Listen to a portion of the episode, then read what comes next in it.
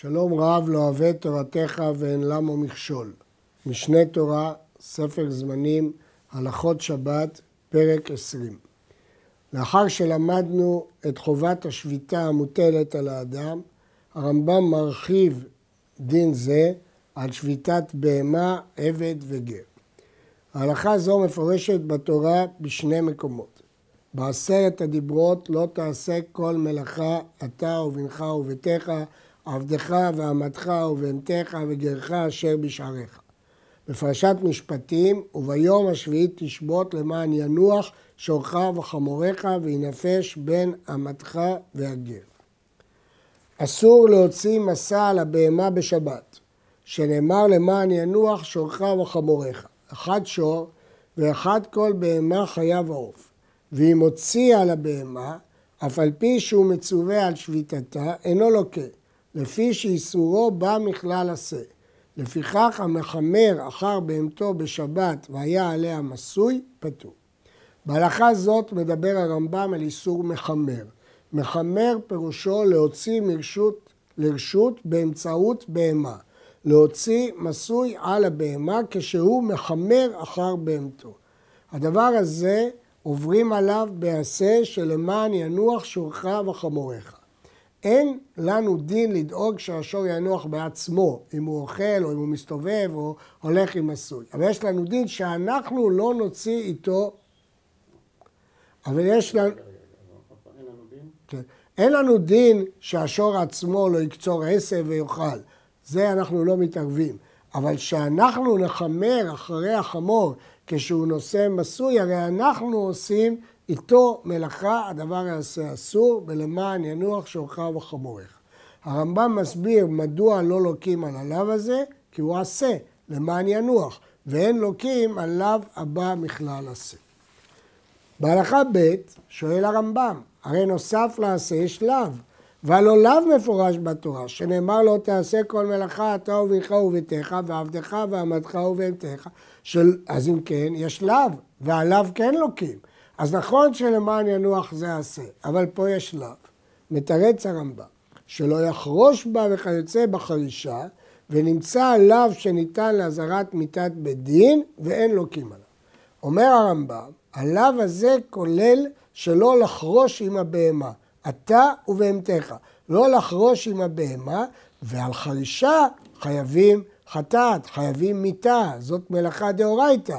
כל לאו שיש מקרה שחייבים עליו מיתה, נקרא לאו שניתן לאזהרת מיתת בית דין, הוא מזהיר מפני מיתה, לא לוקים עליו. רק עליו פנוי לוקים. זה הסבר הרמב"ם. למדנו מהרמב"ם הזה שהחורש עם הבהמה היא מלאכת חורש. יש אומרים, מפני שהוא מסדר את הנתיבים שהבהמה הולכת, ויש אחרונים שאומרים שדווקא אם הוא לוחץ על המחרשה לתוך האדמה, זה נקרא לא תעשה מלאכה אתה ובהמתך. ואומר הרמב"ם, ממילא הלאו הזה כולל גם מחמר, ולכן לא לוקים על מחמר. ראשונים אחרים חלקו על הרמב"ם, ואמרו שחורש עם בהמה זה מלאכת חורש של אדם. לא לומדים את זה מלא תעשה מלאכה אתה ובהמתך. ואין להשוות בכלל בין חורש לבין מחמר. חורש עם בהמה, כך היא המלאכה.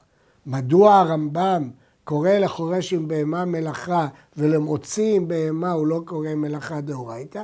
מפני שדרך חרישה היא חרישה עם בהמה. אסור לישראל להשאיל או להזכיר בהמה גסה לגוי, שלא יעשה בה מלאכה בשבת, והרי הוא מצווה על שביתת בהמתו. אם אדם ישאיל או יזכיר בהמתו לגוי, והגוי יעשה בה מלאכה, לא שהיא תעשה לבד, היא תעשה, הגוי יעשה במלאכה, נמצא שגרמתי שהבהמה שלי לא שבתה בשבת. ואסרו חכמים למכור בהמה גסה לגוי, גזרה שמא ישאיל או יזכיר. בגמרא מובאים שני טעמים. אחד שמא ישאיל או יזכיר, ואת זה פסק הרמב"ם. טעם שני משום נסיונה, שלקראת השבת הגוי ינסה את הבהמה אם היא טובה. אבל הרמב"ם מביא רק את הטעם הראשון, ויש הסברים שונים לכך. ואם מכר, כונסים אותו עד עשרה בדמיה ומחזירה. ואפילו שבורה אין מוכרים. ומותר לו למכור על ידי סרסור, שהסרסור אינו מזכיר ואינו משאיר. כיוון שעל ידי סרסור אין חשש של הגזרה שיבוא להזכיר ולהשאיר. מותר למכור להם סוס, שאין הסוס עומד אלא לרכיבת אדם ולא למסוי. אז מה יכול הגוי לעשות? לרכב עליו. אז מה יש? החי נושא את עצמו. אמרנו שהוצאת אדם אינה נחשבת הוצאה, כי חי, אדם הוא לא מסוי, חי נושא את עצמו. וכדרך שאסרו למכור לגוי, כך אסרו למכור לישראל החשוד למכור לגוי. למרות שלסרסור מותר, אבל לישראל שחשוד למכור לגוי אסור. ומותר למכור להם פרה לשחיטה ושוחט אותה בפניו, כיוון שכאן אין חשש שהוא יעבוד איתה, כי הוא קנה אותה לצורך שחיטה. ולא ימכור סתם אפילו שור של פתם, שמא ישרה אותו ויעבוד בו. גם אם הוא בטוח שהוא לקח אותו לשחיטה, זה לא מספיק עד שהוא ישחט אותה לפניו, רק אז התירו. כל מה שלמדנו עכשיו זה בהמה גסה. מקום שנהגו למכור להם בהמה דקה, מוכרים. מקום שנהגו שלא למכור, אין מוכרים. ובכל מקום אין מוכרים להם חיה גסה, כמו שאין מוכרים להם בהמה גסה, אלא על ידי סרסור. אם כן, בהמה גסה זה האיסור, חיה גסה זה האיסור, בהמה דקה זה תלוי במנהג. כל שנהגו זה במסכת פסחים, אה, ויש דיון, מי שהולך ממקום שנהגו למקום שלו, נותנים עליו חורי מקום שיצא וחורי מקום שהלך לשם. מי שהחשיך בדרך ולא היה עמו נוכרי שייתן לו כיסו, והייתה עמו בהמה, מניח כיסו עליה כשהיא מהלכת, וכשהיא תרצה לעמוד, נותנו מעליה, כדי שלא תעמוד והיא עליה, וכדי שלא תהיה שם לא עקירה ולא הנחה. דיני הוצאה עם הבהמה היא כמו דיני הוצאה באדם, עקירת גופו כעקירת חפץ והנחת גופו כהנחת חפץ. אבל אם הוא עוקר מהבהמה כשהיא מהלכת ומניח עליה כשהיא מהלכת, לא הייתה פה מלאכת הוצאה.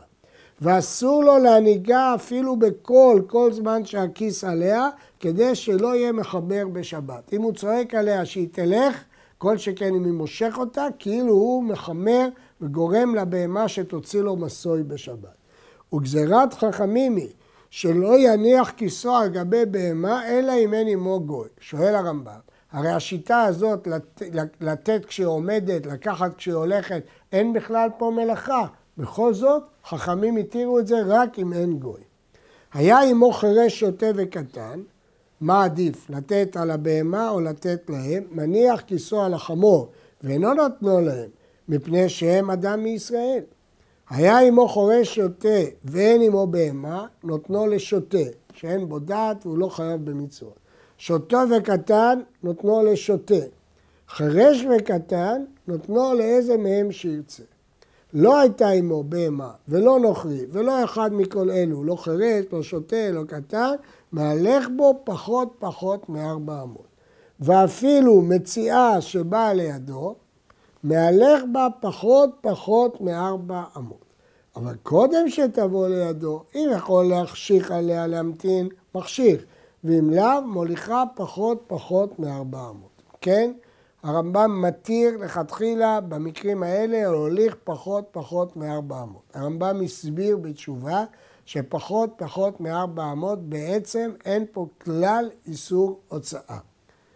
ראשונים אחרים נחלקו עליו בהתאם למהלך הגמרא שמוכח משם שנתינה לנוכרי ולחמור יותר קלה מאשר פחות פחות מארבע אמות.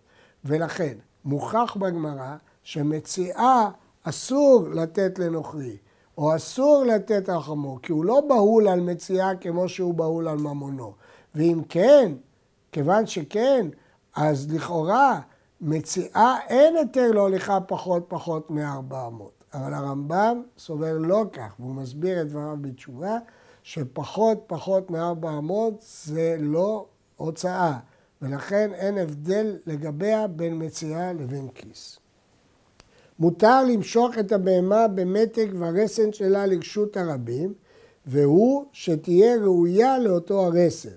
לא נאמר שזה נקרא הוצאה ברסן, כגון שיר לסוס, ואפסר לגמל, וחותם לנעקה, וסוגר לחלב, כל אחד יש לו סוג אחר של רסן.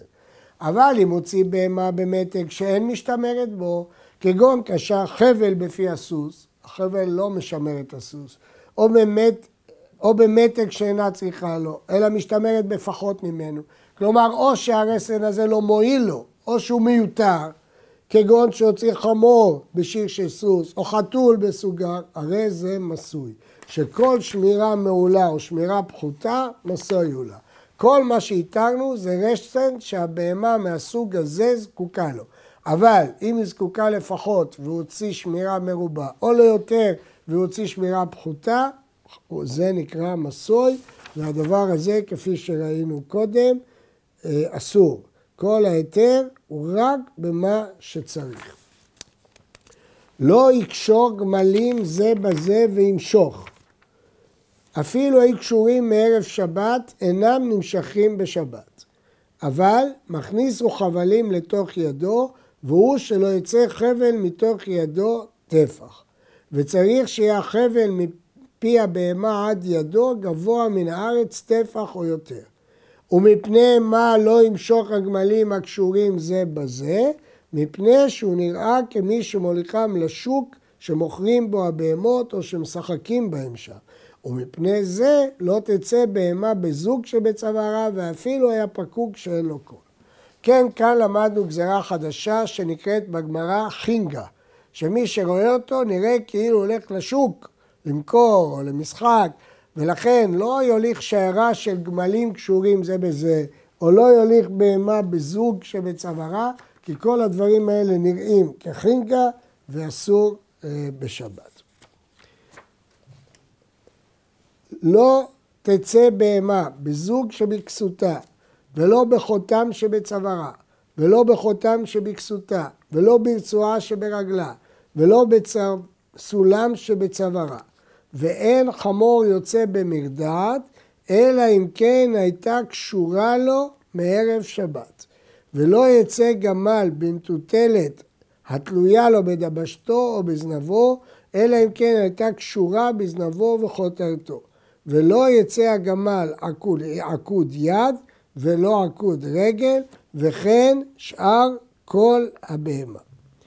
אם כן, יש לנו פה כללים מתי זה מחזק קנטירותא ומתי זה לא מחזק קנטירותא. עכשיו, יש לנו פה כמה סברות של גזרות. אמרנו שסברה אחת של גזרה, שהיא כאשר זה לא נחוץ לשמירה של הבהמה. סברה שנייה, שמא ייפול. כל דבר שהוא לא קשור, חוששים שמא ייפול והוא ירים אותו. ולכן יש כאן דברים שאסורים מהטעם הזה, ויש דברים שאסורים מהטעם הזה. אה, יש בגמרא טעמים שמא יפלו והוא חס עליהם ויביא אותם, ולכן אה, כל הדינים האלה הכתובים פה. אין התרנגולים יוצאים בחוטים, ולא ברצורות שברגליהם, ואין הכבשים יוצאים בעגלה שתחת העלייה שלהם, שלא תיפצע. והן הכבשות יוצאות בעצים שמניחים להם בחותנם, חותמן, כדי שיתעטשו ויפלו התולעים שבמוחם. והן העגל יוצא בעול קטן שמניחים על צווארו כדי שייכנע ויהיה נוח לחרישה. ולא תצא בהמה בסבכה שמניחים לה בפיה כדי שלא תשוק או לא תאכל. כל הדברים האלה הם לא לצורך שמירה, הם לא לבוש, הם לא תכשיט, הם למטרות מסוימות שאסור בשבת להוציא אותן. ולא תצא הפרה בעור הקופה שמניחים לה על דדיה כדי שלא ינק ממנה השרץ כשהיא ישנה. ולא תצא ברצועה שבין קרניה בין לנוי בין לשמר, כי הן לא צריכות את השמירה הזאת. עז שחקק לה בקרניה יוצאת באפסר הקשור בחקק בשבת. ואם תחבו בזקנה אסור שמא תנתחנו והביאנו בידו ברשות הרבים וכן כל כיוצא בהם. שוב נזכיר את הכלל. כל מה שזקוקים לשמירה מותר בתנאי שהוא קשור טוב ואין חשש שיפול ויביא אותו. אבל אם זה בכלל לא לשמירה, אלא על מטרה אחרת, או אפילו אם זה לשמירה ויש חשש שהוא ייפול, אסור. הזכרים יוצאים באור הקשור להם על זכרותם כדי שלא יעלו על הנקבות, ובאור הקשור להם על ליביהם כדי שלא יפלו עליהם זאבים, ובמטלניות המרוקמות שמייפים אותם בהם. והרחלות יוצאות והעלייה שלהם קשורה למעלה על גבם כדי שיעלו עליהם הזכרים, או קשורה למטה כדי שלא יעלו עליהם הזכרים, ויוצאות מלופפות במטלניות כדי שיהיה הצמר שלהם נקי. העזים יוצאות ודדיהם קשורות כדי שייבש מהם החלב, אבל אם קשרם כדי שלא יצא החלב עד שיחלוב אותו לערב, הרי אלו לא יצאו. צריך להבין מדוע הדברים האלה מותרים. הרי אמרנו שבין לנוי, בין לשמור אסור. אז כנראה הדברים שהם יותר נחוצים, שהם יותר הכרחיים, אנחנו אה, מתירים, בתנאי שאין חשש שהם יפלו. וקשה מאוד אה, לדייק בכל מקרה בכלל הזה, אלא מה שאמרו חכמים, שיש מקרים שהתירו כשזה נחוץ לבהמה, ויש מקרים שאסרו שזה נחשב מסוי יתרה, או כשיש חשש שיפול. הכלל ידוע לנו, הפירוט של כל מקרה ומקרה, ישנן דעות שונות, והרמב"ם הולך לפי אה, פסק התלמוד. יש פה ויכוח על כמה מקרים אה, בין הרמב"ם לרעב"ד, אבל העקרונות הם מקובלים. אין חמור יוצא באוכף אף על פי שקשור לו מערב שבת. ולא יוצא הסוס בזנב שועל ולא בזהירית שבין עיניו, היו עושים את זה נגד עין הרע. ולא תצא בהמה בקרסטל שבפיה ולא בסנדל שברגלה ולא בקמע שאינו מומחה לבהמה, כי כל אלה מיותרים, זה מסוי יתר. אבל יוצא היא באגד שעל גבי מכה או קשקשים שעל גבי השבר, כי זה נחוץ לה. ובשליה מדולדלת בה, ופוקק לה זוג שבצווארה ומטיילת בו בחצר, לא מחוץ לחצר כי זה נראה כחינקה, אבל בחצר, ונותן מרדעת על החמור בשבת ומטייל בחצר, אבל אין תולים לה קרסטל בפיה בשבת. שוב, הדברים הללו, מה שעשו משום חינקה, התירו בחצר. אה, מה שעשו משום, משום הוצאה, אז ראינו שיש שתי חששות. כל דבר שיש חשש שזה ייפול, אסור. כל דבר שאין חשש שזה ייפול, אם זה דברים שנחוצים ממש לבהמה התירו, אם זה תוספת מסוי, אסור. י"ד כשם שאדם מצווה על שביתת בהמתו בשבת, כך הוא מצווה על שביתת עבדו ואמתו. ואף על פי שהם בני דעת ולדעת עצמן עושים, מצווה עליו לשומרם ולמונעם מעשיית מלאכה בשבת, שנאמר למען ינוח שורך וחמורך וינפש בין אמתך והגר. התורה ציוותה שנדאג גם לעבד וגם לגר, למרות שהם יכול, עושים בעצמם. זה לא כמו במה שאני עושה איתה מלאכה. בכל אופן, עליי לדאוג. מה עליי לדאוג? על איזה עבד? על איזה גר מדובר פה? כותב הרמב"ם, עבד ואמה שאנו מצווים על שביתתם הם עבדים שמלו וטבלו לשם עבדות וקיבלו מצוות שהעבדים חייבים בהם. ובכן, על איזה עבד ואמה אנחנו מצווים על שביתתם? על עבדים שמלו וטבלו לשם עבדות וקיבלו מצוות שהעבדים חייבים בהם. נשים לב, לא מדובר בעבד עברי, עבד עברי הוא יהודי לכל דבר, רק שהוא מותר בשפחה כנענית. מדברים פה על סוגים של עבד כנעני. הסוג הראשון זה שמל וטבל לשם עבדות, שהוא חייב בכל מצוות לא תעשה כמו ישראל גמור. ובכל מצווה תעשה שנשים חייבות, דינו כאישה. הסוג השני זה עבד ערל, שמראש הוא התנה שהוא לא ימול ולא יטבול. והוא מקיים שבע מצוות בני נוח, ודינו כגר תושב, מותר לקיים אותו שנה שלמה. השלישי הוא עבד ערל שעובד עבודה זרה שלו. עכשיו מדבר הרמב"ם. העבד הראשון שמל וטבל וקיבל מצוות, אנחנו מצווים על שביתתם.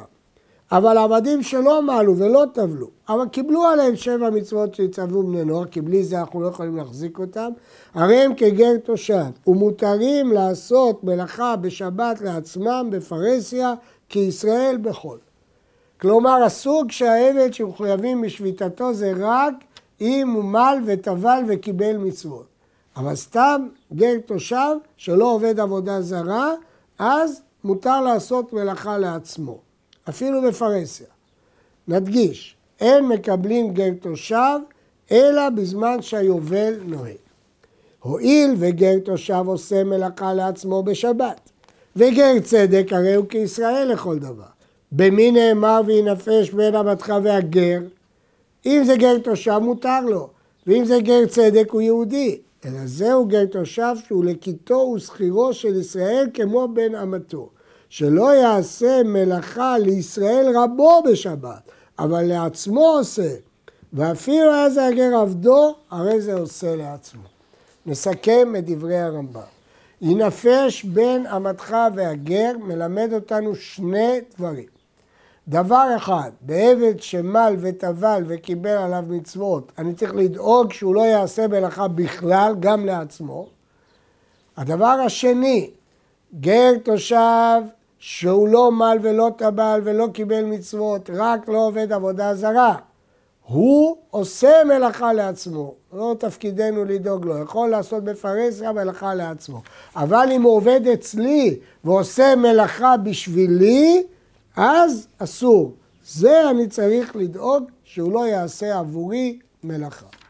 כותב פה הראב"ד שהוא חולק על זה. אין הדברים האלה כתיקונם. כי אם הוא מל וטבל וקיבל מצוות, הוא כמו אישה, הוא חייב במצוות. אז לא על זה מדבר הפסוק, אלא על מה מדבר פסוק? באמת אם הוא לא מל ולא טבל, ושלא יעשו את מלאכתו של ישראל. אבל זה לצורך עצמם, גם הרב עד מודה שמותר. עד כאן.